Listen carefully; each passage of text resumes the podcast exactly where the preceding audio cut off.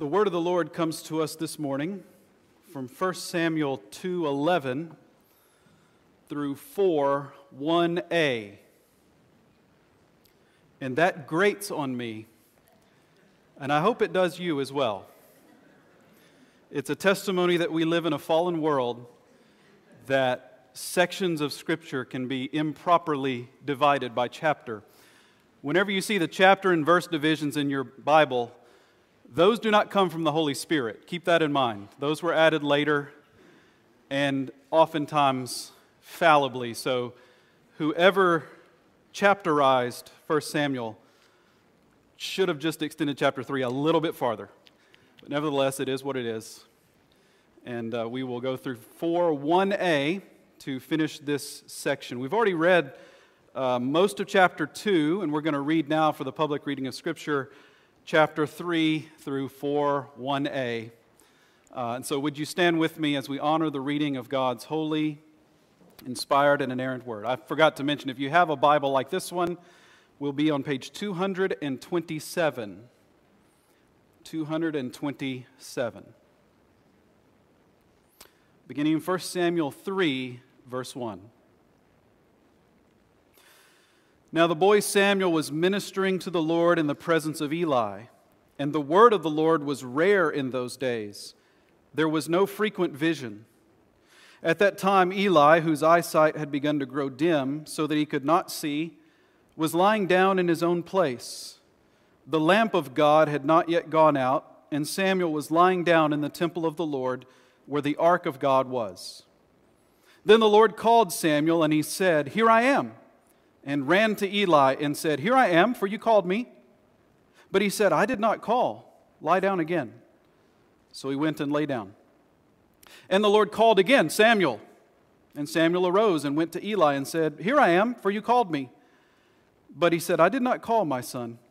Lie down again." Now Samuel did not yet know the Lord, and the word of the Lord had not yet been revealed to him. And the Lord called Samuel again the third time. And he arose and went to Eli and said, "Here I am, for you called me." Then Eli perceived that the Lord was calling the boy. Therefore Eli said to Samuel, "Go, lie down, and if he calls you, you shall say, 'Speak, Lord, for your servant hears.'" So Samuel went and lay down in his place. And the Lord came and stood, calling as at other times, "Samuel, Samuel." And Samuel said, "Speak, for your servant hears." Then the Lord said to Samuel, "Behold, I am about to do a thing in Israel at which the two ears of everyone who hears it will tingle. On that day I will fulfill against Eli all that I have spoken concerning his house from beginning to end. And I declare to him that I am about to punish his house forever for the iniquity that he knew, because his sons were blaspheming God, and he did not restrain them. Therefore I swear to the house of Eli that the iniquity of Eli's house shall not be atoned for by sacrifice or offering forever." Samuel lay until morning. Then he opened the doors of the house of the Lord, and Samuel was afraid to tell the vision to Eli. But Eli called Samuel and said, "Samuel, my son." And he said, "Here I am." And Eli said, "What was it that he told you? Do not hide it from me. May God do so to you and more also if you hide anything from me of all that he told you." So Samuel told him everything and hid nothing from him. And he said, "It is the Lord. Let him do what seems good to him." And Samuel grew, and the Lord was with him, and let none of his words fall to the ground. And all Israel from Dan to Beersheba knew that Samuel was established as a prophet of the Lord. And the Lord appeared again at Shiloh, for the Lord revealed himself to Samuel at Shiloh by the word of the Lord. And the word of Samuel came to all Israel. Let us pray.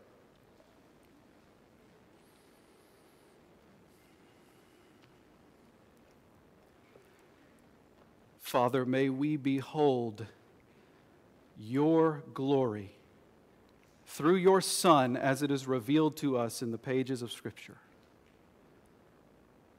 And to that end, we pray for the blessing of the Holy Spirit, knowing that if earthly fathers know how to give good gifts to their children, how much more will you, our Heavenly Father, give the Holy Spirit to those who ask? And so may your Spirit be present with us today to accomplish all that you purpose for our good and your glory. In Jesus' name we pray. Amen. You may be seated.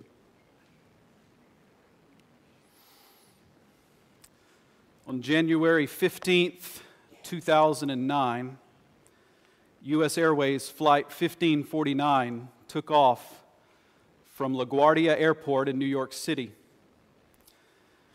And as all airplanes do, it picked up speed on the runway, it became airborne, began its ascent, but shortly into its flight, it ran into a flock of geese. And tragically, the engines of the plane were damaged. The captain was Chesley Sullenberger, and you can look this up online if you'd like to listen to his conversation with air traffic control that lasts about a minute and a half after his engines failed. Captain Sullenberger speaks back and forth with air traffic control, and they're trying to direct him back to LaGuardia first. He says he can't make it. Then they try to get him to another air, uh, airport where he can find another runway to land. And again, he says he's not going to be able to make it. And in the cool captain voice that you always hear come over the intercom when he says, "Fasten your seatbelts, folks," the exact same tone, Captain Sullenberger said, "We're going to be in the Hudson." And that's what they did. The pilot landed the plane right on the Hudson River and then ran back through the cabin twice to make sure every single passenger and crew member was able to get off before he was the last evacuee. And the rest, as they say, is history. I love that story about a man who had such command of a situation, such courage and selflessness in a moment, and a story that had such a happy ending. But I use that illustration this morning not to promote Captain Sullenberger, but rather just to picture a plane that's just getting off the ground and then begins to sputter and then eventually descend. Because when I read this section of Scripture about Israel and the condition of Israel at this time in its history, it reminds me of that airplane. It makes me think that God had made such grand promises to Abraham regarding his earthly descendants. And indeed, he had brought many of those promises to fulfillment. He had powerfully delivered them out of Egypt and brought them through the wilderness and given them the promised land. And so everything is getting off the ground just as planned. And yet when you get to the period of the Judges, where this time is set, you wonder if it's all going to crash and burn before it even really gets that far into its ascent. God had promised to Abraham's descendants more than just a nation and a land. He had given them those things by now, but he had also promised them that his descendants as a nation in that land would have peace and security and would be a well-ordered people. To this point, that has not happened. To this point, they've been overrun by enemies. If you read the book of Judges, they're constantly being attacked and oppressed by enemy powers. You don't see any centralized authority in Israel at this time. As the, the book of Judges ends, in those days there was no king in Israel. Everyone did what was right in his own eyes. And the worship of the people is corrupt. Their lifestyles are corrupt, and sin is running rampant among the people of God. It's like an airplane that is beginning to sputter as it is just now getting into its ascent. And that really raises the questions about God's faithfulness. Is God going to keep his promises to Abraham, or is he going to let them fail?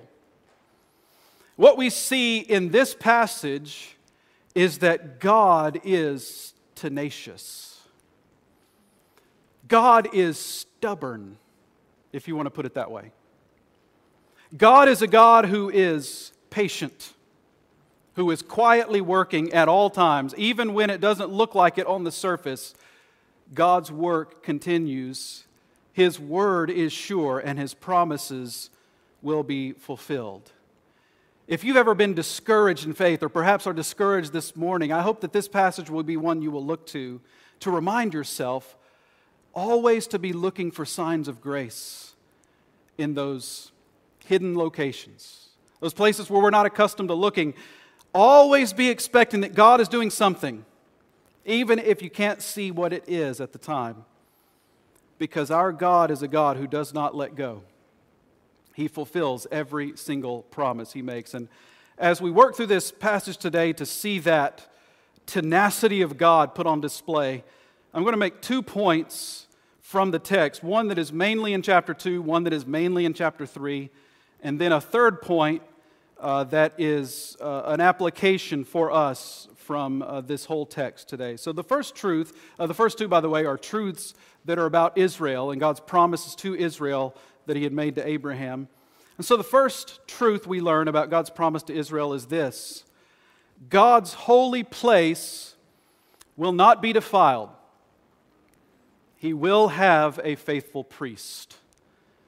God's holy place will not be defiled. He will have a faithful priest. There's been a lot of discussion this week about sermon plagiarism, and I just want to point out that you can be absolutely sure I did not plagiarize this, because there's a semicolon in my sermon point. No one else in the history of the world would ever do that. I give Lee and Tom a hard time about their sermon points, and then you, you live long enough, you become the villain yourself, and that's That's what I am here today. So, God's holy place will not be defiled.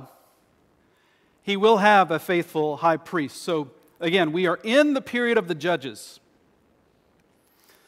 There's no king in Israel. Everyone does what is right in his own eyes. The most influential institutional leader in Israel at this time is the high priest, Eli. And he's leading Israel. He's even called a judge. He's leading Israel from Shiloh, where the tabernacle is, the ark of God is, and his two sons are priests with him, and their names are Hophni and Phinehas. According to chapter two, verse twelve, Hophni and Phinehas did not know the Lord. And because they did not know the Lord, their behavior was rampant rebellion against the holy law of God. They despised God. And you see that specifically in their worship practices and the way that they corrupted not only themselves, but even the, the whole worship system in Israel. And they would do that in particular through two practices that are mentioned in the text. Whenever a worshiper from Israel would bring an animal to offer as a sacrifice to the Lord, and specifically if it was a peace offering, the animal would be slaughtered, and then the meat would be divided up, and the fat portions, now we're accustomed to, to cutting the fat off of meat, a lot of us are today, but when you read that in Scripture, when you read about the fat portions, you're actually reading about the good stuff, the part that anyone would have wanted, and that's God's portion. God receives the best. So the fat portions would be cut off and burned up on the altar to be given to the Lord as an offering. And then the rest of the meat would be divided. According to a law in Leviticus seven, the priests could take the breast and the right thigh of that animal. And that was their portion to eat. And then the, the person who brought the animal could take the rest of the meat and prepare it and share that with his family at the, the site of worship. And there he would eat together. It was like he was eating a fellowship meal with the Lord. He was celebrating God's covenant with him and God's mercy to him through this fellowship meal that had been offered through his peace offering. So what did these young priests do when this would happen? Well, they do two things. One, when the animal was being carved up for its different purposes, they would come and demand the fat portions for themselves. They'd say, "Give me that portion." And of course, the average layman in Israel even knows uh, that portion belongs to God. Don't take that part. Uh, let's burn that first, then you can have whatever you want. But if that was the response, the young priest would say, "No, give it to me or I'll take it by force." So he's threatening worshipers with mafia-like tactics to take from the sacrifice what belongs to God alone. In addition to that, when the man who brought the sacrifice is preparing his own portion for himself and his family, boiling the meat to prepare it to eat, one of the young priests would come with a three-pronged fork and jab it into the pot and pull up whatever came out and claim that as well for himself. And in that way, he was robbing from the worshipers, robbing from their fellowship meal, stealing from God, stealing from God's worshipers, threatening force when doing so. They held the Lord's offerings in contempt.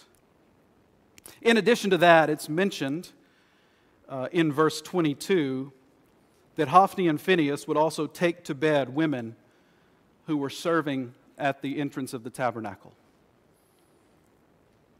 Not only was this practice showing utter disregard for their own marriages, we know at least one of them's married. Probably both of them are married. But it's showing utter disregard for the women that they're taking advantage of and absolute disregard for the holy place. These are men who despise God. They treat the holy place like it's an unruly frat house. I just want to point out one thing before we move on here. This is one passage among many in the Scripture where sexual immorality is tied to a failure to honor God as God. That connection is made many, many times. We must fear God. And so if you are tempted at any moment to go perhaps too far with your boyfriend or girlfriend, or if you are tempted toward inching toward betrayal of your marriage vows because you're starting to have some unwise conversations with a coworker, or if you're tempted to pull out your device and scroll for some kind of image or video that would not be appropriate to see, remind yourself to fear God. Remind yourself that it is the fear of the Lord that will kill that impulse in you and stir up and nurture within you the fear of God to fight against sexual temptation. Now, to his credit, Eli rebukes his sons. He does not like what he's been hearing about them, and he tells them, and in verse twenty-five of chapter two, he even makes a very shrewd theological point. He says to them, if someone sins against a man, God will mediate for him. But if someone sins against the Lord, who can intercede for him? And the point is, if you've got two men who are in a dispute with each other, say one has sinned against the other, that can be decided by a higher authority. That can be taken to the Lord, and in the form of a judge, for example, an authority, he can mediate in that dispute. But Hophni and Phinehas are not doing that. They are defiling the holy place itself. They are, in a sense, taking on God directly. And if you take on God directly, what higher power is there to mediate for you, to arbitrate for you? There is none. You're going to lose that battle. God is going to crush you eventually, if that's where your heart is toward Him. And so Eli is warning them, you do not have a mediator in this situation, with your high-handed rebellion against God. But then notice the outcome of his warning at the end of verse twenty-five. But they would not listen to the voice of their father, for it was the will of the Lord to put them to death. Now that's an interesting verse. We, we have to make sure we get the order right there. It doesn't say that because they did not listen, it became the will of the Lord to put them to death. It actually says the reverse. It was the will of the Lord to put them to death. Therefore, they did not listen. They did not repent of their sins. Now, if that's what the author of First Samuel is telling us, it indicates at least two things about repentance. Number one, repentance comes from the Lord. Repentance is God's doing in us. Otherwise, how could the will of the Lord in this passage be that which determines their repentance or lack thereof? It must come from God. But then second, God is not obligated to give the grace of repentance to anyone because it's grace. Grace, by definition, is not obligated. And God is choosing to hand Hophni and Phinehas over to their hardness of heart. Give them over to their sin so that they are beyond repentance. In His justice, God will do this. And it is a frightening thing uh, to fall into that kind of judgment from God. Eli rebukes them, but Eli himself is not free of blame. Yes, he protests their bad behavior, but he actually did not stop it. He did not step in as high priest and defend the holiness of the holy place. That was his obligation. He was the one who was finally charged with making sure God's dwelling place would not be defiled, and in this he failed, presumably because he was too weak to confront his sons at the level that they deserved and needed. He was too weak to actually remove them from the priesthood and protect God's sanctuary. So this is a dark situation. You have a corrupt priesthood that is corrupting the worship of the people during a very dark period in Israel's history, and out of nowhere enters a man of God in chapter two, verse twenty-seven. This man of God is not named for us. He, he's never identified by name. We don't know who he is. It doesn't appear that he was a man of any particular renown or influence or leadership. He was likely a prophet who lived on the margins of this wicked society. But he is a reminder to us that God always has His faithful servants out there. No matter what is happening in this world, God's faithful servants will be there quietly doing His work.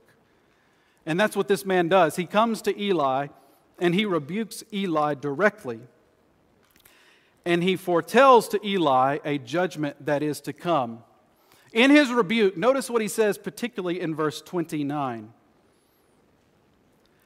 Why then do you scorn? This is, uh, this is the Lord speaking through the prophet. Why then do you scorn my sacrifices and my offerings that I commanded for my dwelling, and honor your sons above me by fattening yourselves on the choicest parts of every offering of my people Israel?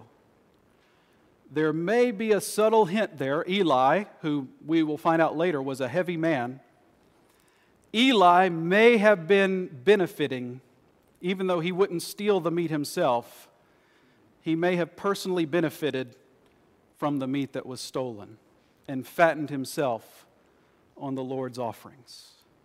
But more than that, we know for sure that Eli honored his sons above the Lord by allowing them to continue to defile the holy place.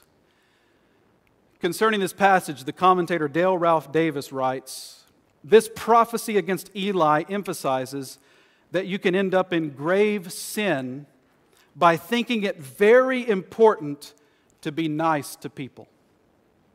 How easy it is to practice a gutless compassion that never wants to offend anyone, that equates niceness with love, and thereby ignores compassion that never wants to, uh, I'm sorry, ignores God's law and essentially despises His holiness.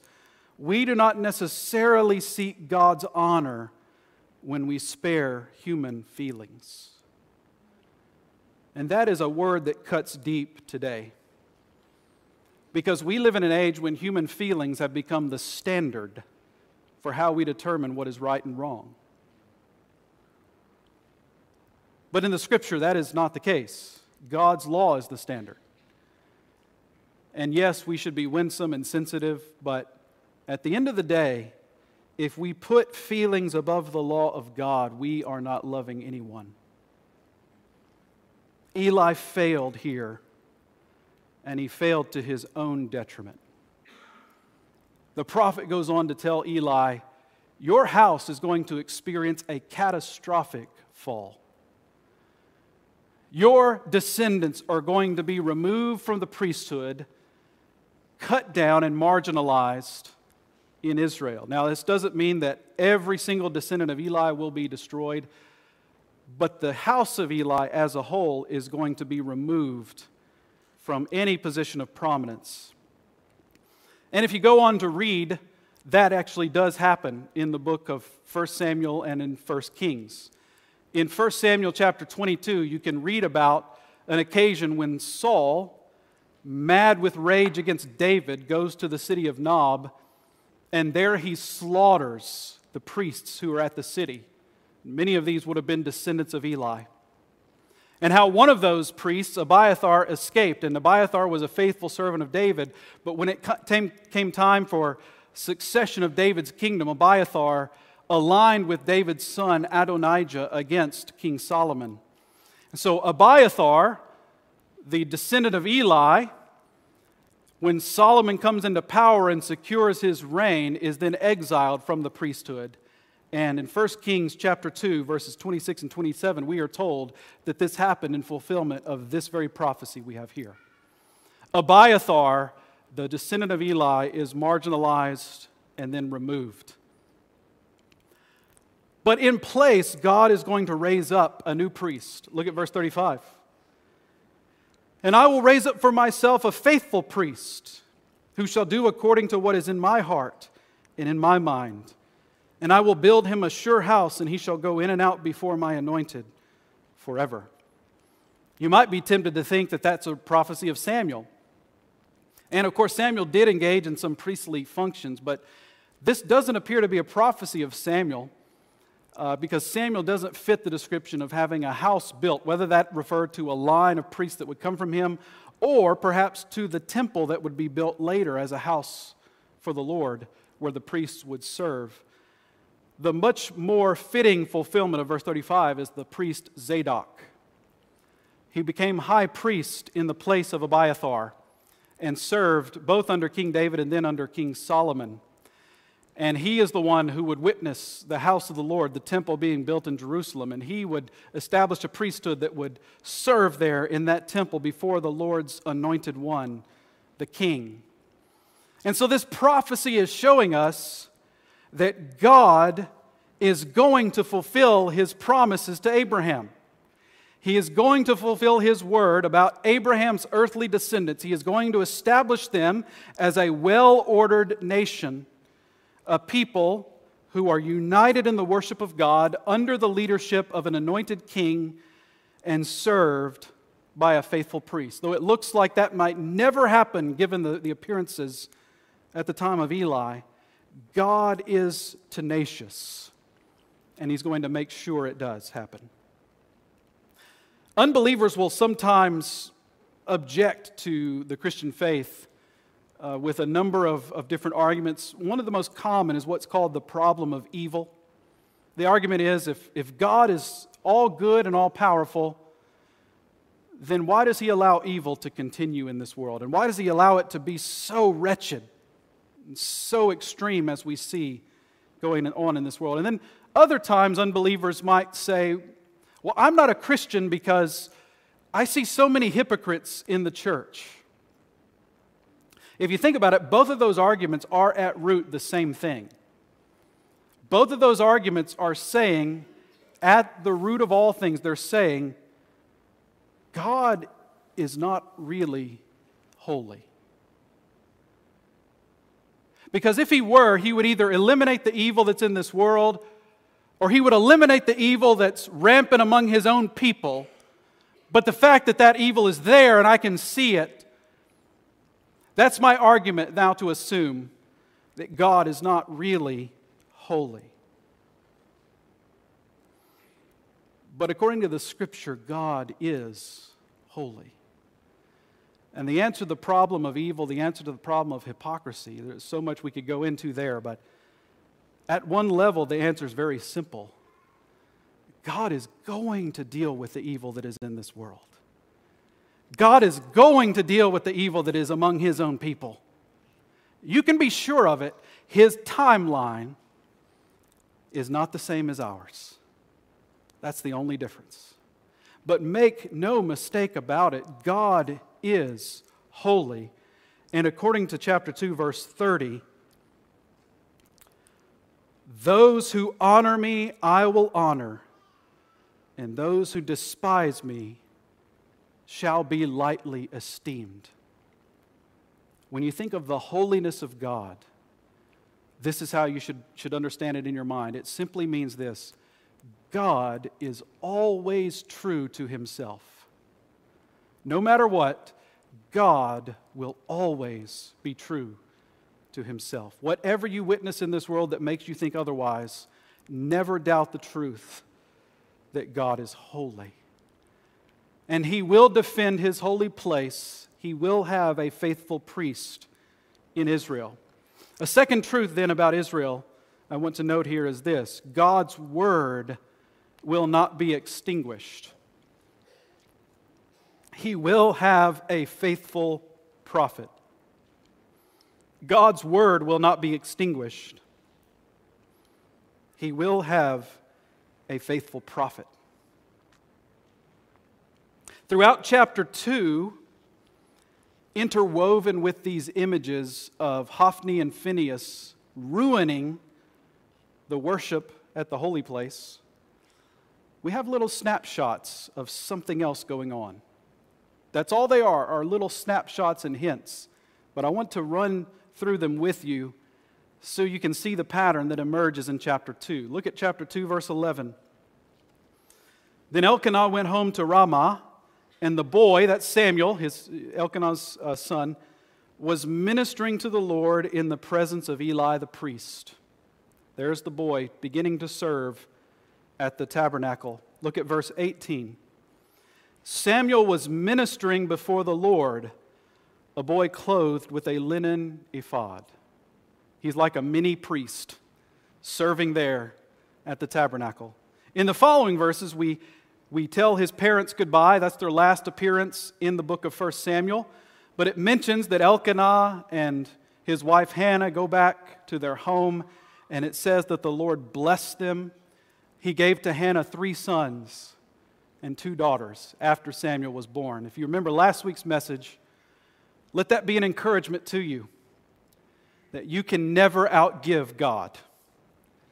Hannah, who consecrated her desire to the Lord and giving her first son to him, received abundantly beyond all that she could imagine as the Lord's blessing upon her.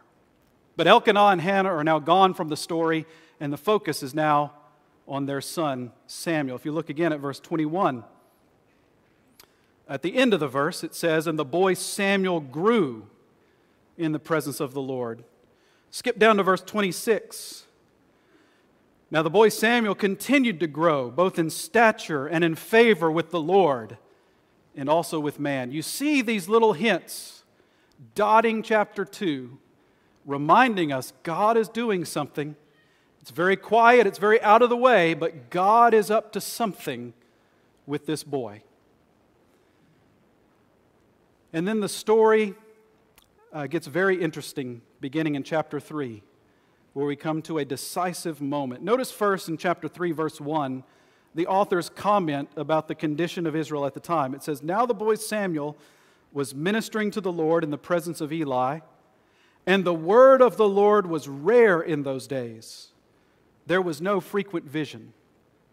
Now what that means is God did not speak to Israel very often through prophets during this time. He did not reveal his visions to prophets to deliver messages to the people. Why not? Because God was cutting them off because of their sin. The silence of God is an indication of judgment. And the lack of prophetic vision in Israel is an indication that God is almost done speaking. Almost. That's the key. For as the story goes on to tell us in chapter three, the word of the Lord returns to Israel, and it returns in the form of a voice that calls to Samuel in the middle of the night. The boy Samuel, I imagine him as a twelve-year-old boy at this time, sleeping in the tabernacle with Eli's room not far off, and he hears a voice call to him, "Samuel." And according to verse seven of chapter three, Samuel does not know the Lord at this time. He doesn't know who's calling him. He assumes it's Eli, so he runs to Eli's room and he says, "Here I am, for you called me." Eli says, "I didn't call you. Go back to sleep." So he does. And again it happens, and he runs to Eli, the same result. And then again it happens, and he runs to Eli with the same result. And by this time, Eli figures out what is going on. And Eli tells Samuel what to do. And so the fourth time when Samuel hears the voice call to him, Samuel, Samuel, his reply is, Speak, Lord, for your servant is listening. And it tells us the Lord came and stood before him in some kind of visible presence and spoke to him directly and gave him this prophetic word about the house of Eli. This word was simply a reaffirmation of what had been told uh, to Eli by the unnamed man of God in chapter two, that God was shortly going to act to bring down the house of Eli. So Samuel becomes a prophet on this occasion. He becomes one who receives and then delivers the word of the Lord. Now notice where the story goes from there in chapter three, verse nineteen. And Samuel grew, and the Lord was with him, and let none of his words fall to the ground. Now, what does that mean? It means that Samuel is speaking true prophetic words. He is speaking the very words of the Lord, and that is why none of them fall to the ground. None of them fail. All of his predictions come true. All of his prophetic words are absolutely uh, authoritative and infallible because they come from God. And he is God's mouthpiece in this prophetic ministry. And the result then in verses twenty-one and twenty-two, uh, twenty and twenty-one tell us, And all Israel from Dan to Beersheba knew that Samuel was established as a prophet of the Lord. And the Lord appeared again at Shiloh, for the Lord revealed himself to Samuel at Shiloh by the word of the Lord. Now there's an interesting parallel in chapter four, verse one a that we read, where it tells, it says, the word of Samuel came to all Israel. There's an interesting parallel with something the author said before. The E S V obscures it just a little bit, but it's still there. You can see it. So uh, if you look back, you, you saw that Samuel's word goes to all Israel in chapter four. If you look back at chapter two, verse fourteen, look at the end of the verse. All that the fork brought up, the priest would take for himself. This is what they did at Shiloh to all the Israelites who came there. Now, it's obscured a little bit, but the, the Hebrew is exactly the same as chapter four, verse one. This is what they did to all Israel. Samuel's word came to all Israel. I think what the author's telling us with that same wording is that Samuel's influence in his prophetic ministry now comes to match exactly what Hophni and Phinehas had done in corrupting the worship of the people. It's an encouraging way for the author to say, God is beginning to undo the damage, and God's word is now returning to prominence among his people. In Deuteronomy eighteen, verse fifteen, Moses had said to Israel, knowing that his death was imminent, the Lord will raise up for you a prophet like me from among you,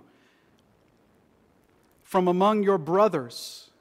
It is to him you shall listen.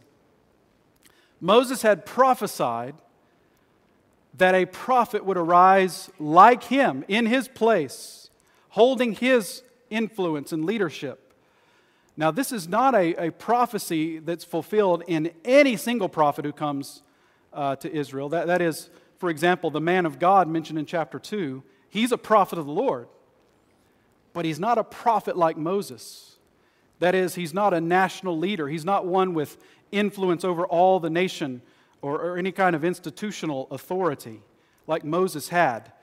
Uh, he's on the margins, and many of the prophets are on the margins. They, they prophesy during wicked times, and so they're pushed to the margins. But Moses is saying the Lord is going to raise up a prophet, and I believe that's fulfilled in a succession of prophets like Moses.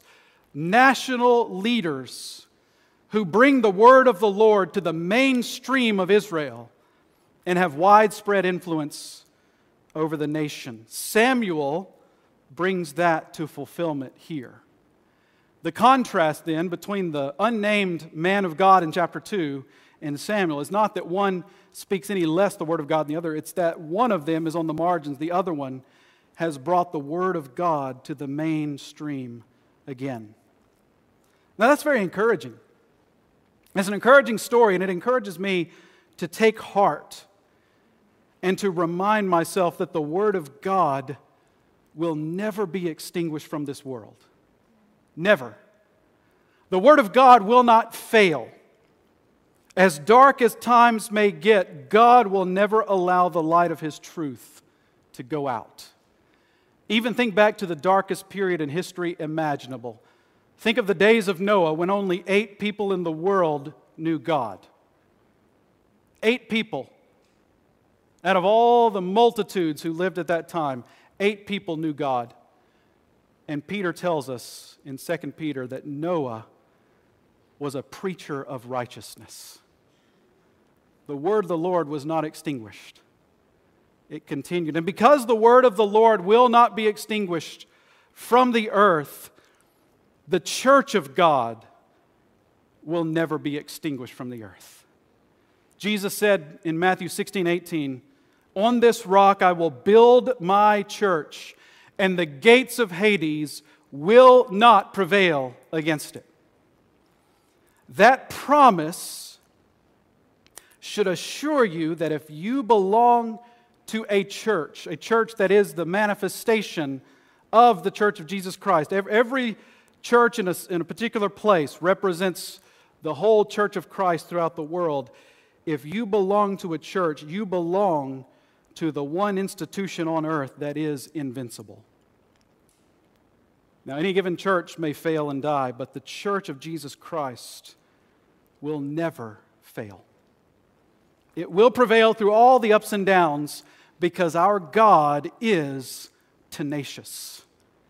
He will maintain His word in this world. Now, what do we do with these points that are largely about the fulfillment of God's promises to Abraham with the future of Israel in that day? How do we now apply that to our lives? Well, that brings me to my third point here. Jesus Christ is our great high priest and final prophet.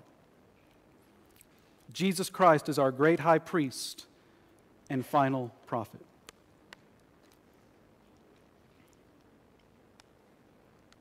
What we see in this text with the imminent fall of Eli's house,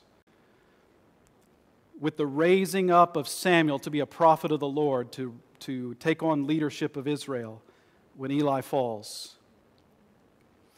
What we see with the prophetic word about a coming faithful priest, Zadok, who will serve under God's anointed, is a picture of what's to come and be fulfilled in the books of First and Second Samuel, and then in the book of First Kings. For shortly we will read that David will become king in Israel. David will bring victory over Israel's enemies. David will bring order to this nation. David will establish Jerusalem as the capital. David will unify the people in the worship of the one true God. And then David is going to hand over to his son Solomon a kingdom that is well established, that is peaceful, that is prosperous. And when we get to First Kings, Solomon is reigning over a kingdom that is the high point of the kingdom of Israel in the Old Testament. Solomon reigns over a peaceful, prosperous kingdom of Israel where God's worship is centralized at the temple that he builds in Jerusalem. So all these things are still to come. All these things will be fulfilled, but even that kingdom, the kingdom of Israel, the fulfillment of God's promises to Abraham's earthly descendants, that kingdom is itself a type of something better. That kingdom is a foreshadowing of something greater to come, because after the time of Solomon, we're going to see that kingdom begin to tear apart. It's going to divide into north and south, and there's going to be a succession of rulers, most of them wicked, leading the people into idolatry. And eventually, both of the kingdoms will be sent into exile. The glorious temple Solomon will build in Jerusalem will be uh, smashed to rubble. And the house of David ultimately is going to fail. When all of that happens, is there still hope for God's promises? Yes. Because you see, God didn't just make promises to Abraham regarding his earthly descendants. He did, but those promises were always meant to give us a picture of something better to come. Because God also promised to Abraham, in your offspring shall all the nations of the earth be blessed. You will not only have earthly descendants who establish a kingdom that will be glorious, but that will point forward to the spiritual descendants you will have, the sons and daughters of Abraham by faith throughout the world who will make up the population of a new kingdom to come. And the New Testament calls that the kingdom of God. John the Baptist proclaimed it, that it was near. Jesus proclaimed it, that it was near in his coming. And what do we see when Jesus comes on the scene in the New Testament? We see him going to the holy place and cleansing it. Jesus, in other words, is the anti-Eli. He is the faithful high priest over the holy place who defends the holiness of God's name and the purity of the worship of the true God. He is himself the temple. The one who said, destroy this temple and in three days I will raise it up. And he's speaking about his own body, for he had become the very meeting place between God and man. He is the exalted Lord who now rules over the temple of God in this world. You know where the temple of God is located now, in addition to the right hand of the Father. It's located here. It's located in Lehi, Utah this morning. It's located in Plattsburgh, New York. It's located wherever two or three are gathered in the name of Jesus Christ. That is the temple of God. That is where holy worship of the Lord is now happening. What else does the New Testament tell us about Christ? It tells us in Hebrews one, one and two, that though formerly God had spoken to our fathers by the prophets, in these last days, he has spoken to us by his Son. Now, what that tells us is we've reached the climactic moment of prophecy. We've reached the point at which God has said all that he intends to say. In the Deuteronomy eighteen prophet kind of sense, Jesus is the fulfillment of that text. And that's why, as the greatest and final revelation of God, and once that revelation was committed to writing by his apostles and put into the New Testament for us, we do not have any further prophetic revelation in that Deuteronomy eighteen sense to expect. That's why uh, when fools like Joseph Smith, the founder of Mormonism, come along, and they say, I have a new revelation from God to add to what's come before. Everything else that's come before has either been corrupted or lost, but I've got something new from the Lord. When someone comes along making those claims, we have the very witness of the Scripture itself. No, in these last days, God has spoken by his Son. His final prophet has come. The New Testament has been written as a testimony to him. And the canon of Scripture is closed. There is no more that God is going to say. And so with Christ, we see there is no more a hereditary priesthood. There is no more a succession of institutional prophets like Moses. And yet, there is a sense in which all of us who are in Christ are priests in him. We share in what is called the priesthood of all believers. And there's a sense in which we are prophets in him. Lesser known term, but it has been used, the prophethood of all believers. I believe both of these things are true biblically. Now, what would that mean for us to be priests and prophets in Christ? With regard to priesthood, we are seated in the heavenly places with Christ, welcomed into the holy place. We are given access to the temple where we serve the Lord in worship. What would it mean for us to be prophets? It would mean that we have the ability through the Holy Spirit and the Scriptures to speak God's truth to this world, to declare God's gospel to the nations. Or as Peter puts it in First Peter four eleven, those who speak using their gifts are to speak as those speaking the very oracles of God. Now, it would be very easy for us to take these very familiar biblical terms, priest and prophet, and let them roll off our, our brains like water off a duck's back. Just let it, let it not sink in what that actually means. But I want to ask you to think about that this morning. What does it really mean if you are in Christ to say that you share in His priesthood and that you share in His prophethood? Fundamentally, I think it means this. You are an insider with God. You have been welcomed into His very home, His family. He doesn't hold you at a distance. He doesn't keep you on the outside. There is no veil anymore to keep you out.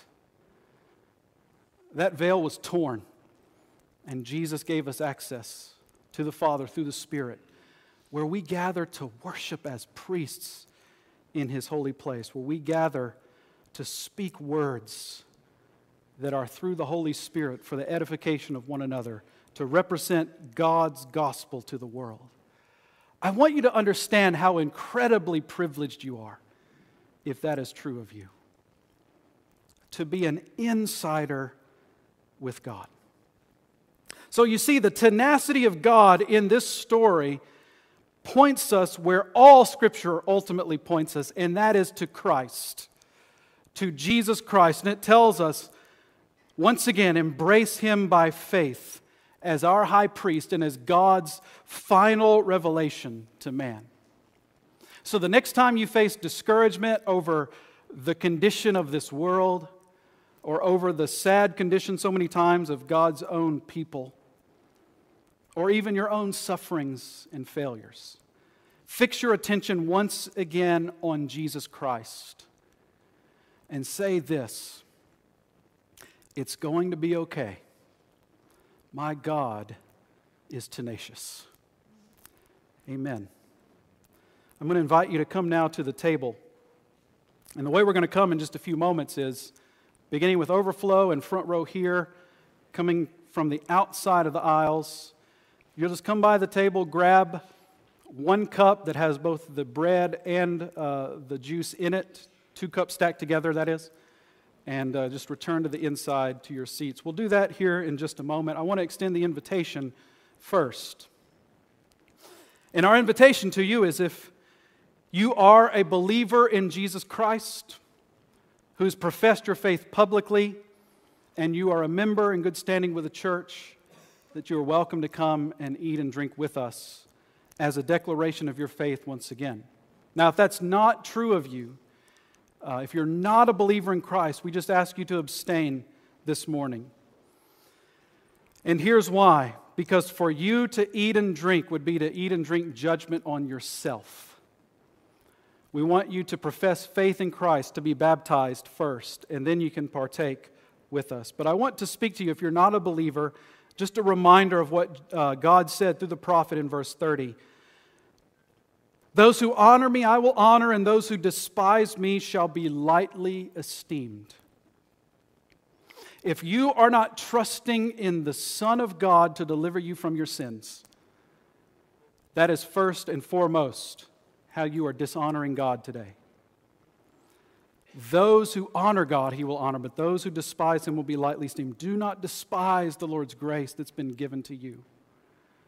Receive Him in faith, and then we'd be happy to baptize you and then welcome you to the table after that. If you are a believer this morning, uh, and we, we welcome you to come, we, we ask that uh, you would do so in faith once again, trusting in the Lord Jesus Christ, as we do every Sunday, in remembering His death and resurrection for us. So take a moment of silence right now uh, to meditate on the truth that's been proclaimed, uh, to, to confess any sin you may have to God and need to repent of, to once again put your trust in Christ, and to prepare yourself to come to the table. So let's take a moment.